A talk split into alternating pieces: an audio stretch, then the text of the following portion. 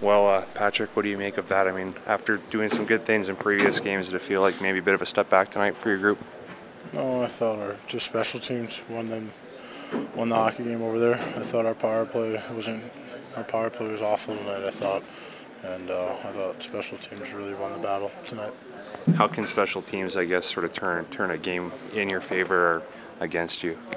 I mean, they had two power play goals, which was crucial, and then that one in the third, I kind of put the nail in the coffin there. Um, so I mean, I think our power play needs to be better, and it's you know, you know it gets better here and there, but it's got to be consistent.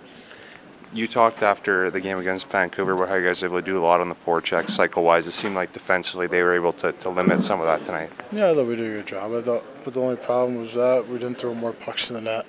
We didn't create any more traffic. Uh, the guys were were there, but there's no pucks being thrown there. So uh, I think we need more more of that and more uh, net drive and just more just throwing pucks to the net and going to the net and hopefully get get the dirty one. I thought our fourth line was really good in that, and that's what happens. Cassian throws the puck to the net, and look what happens. We get a greasy goal.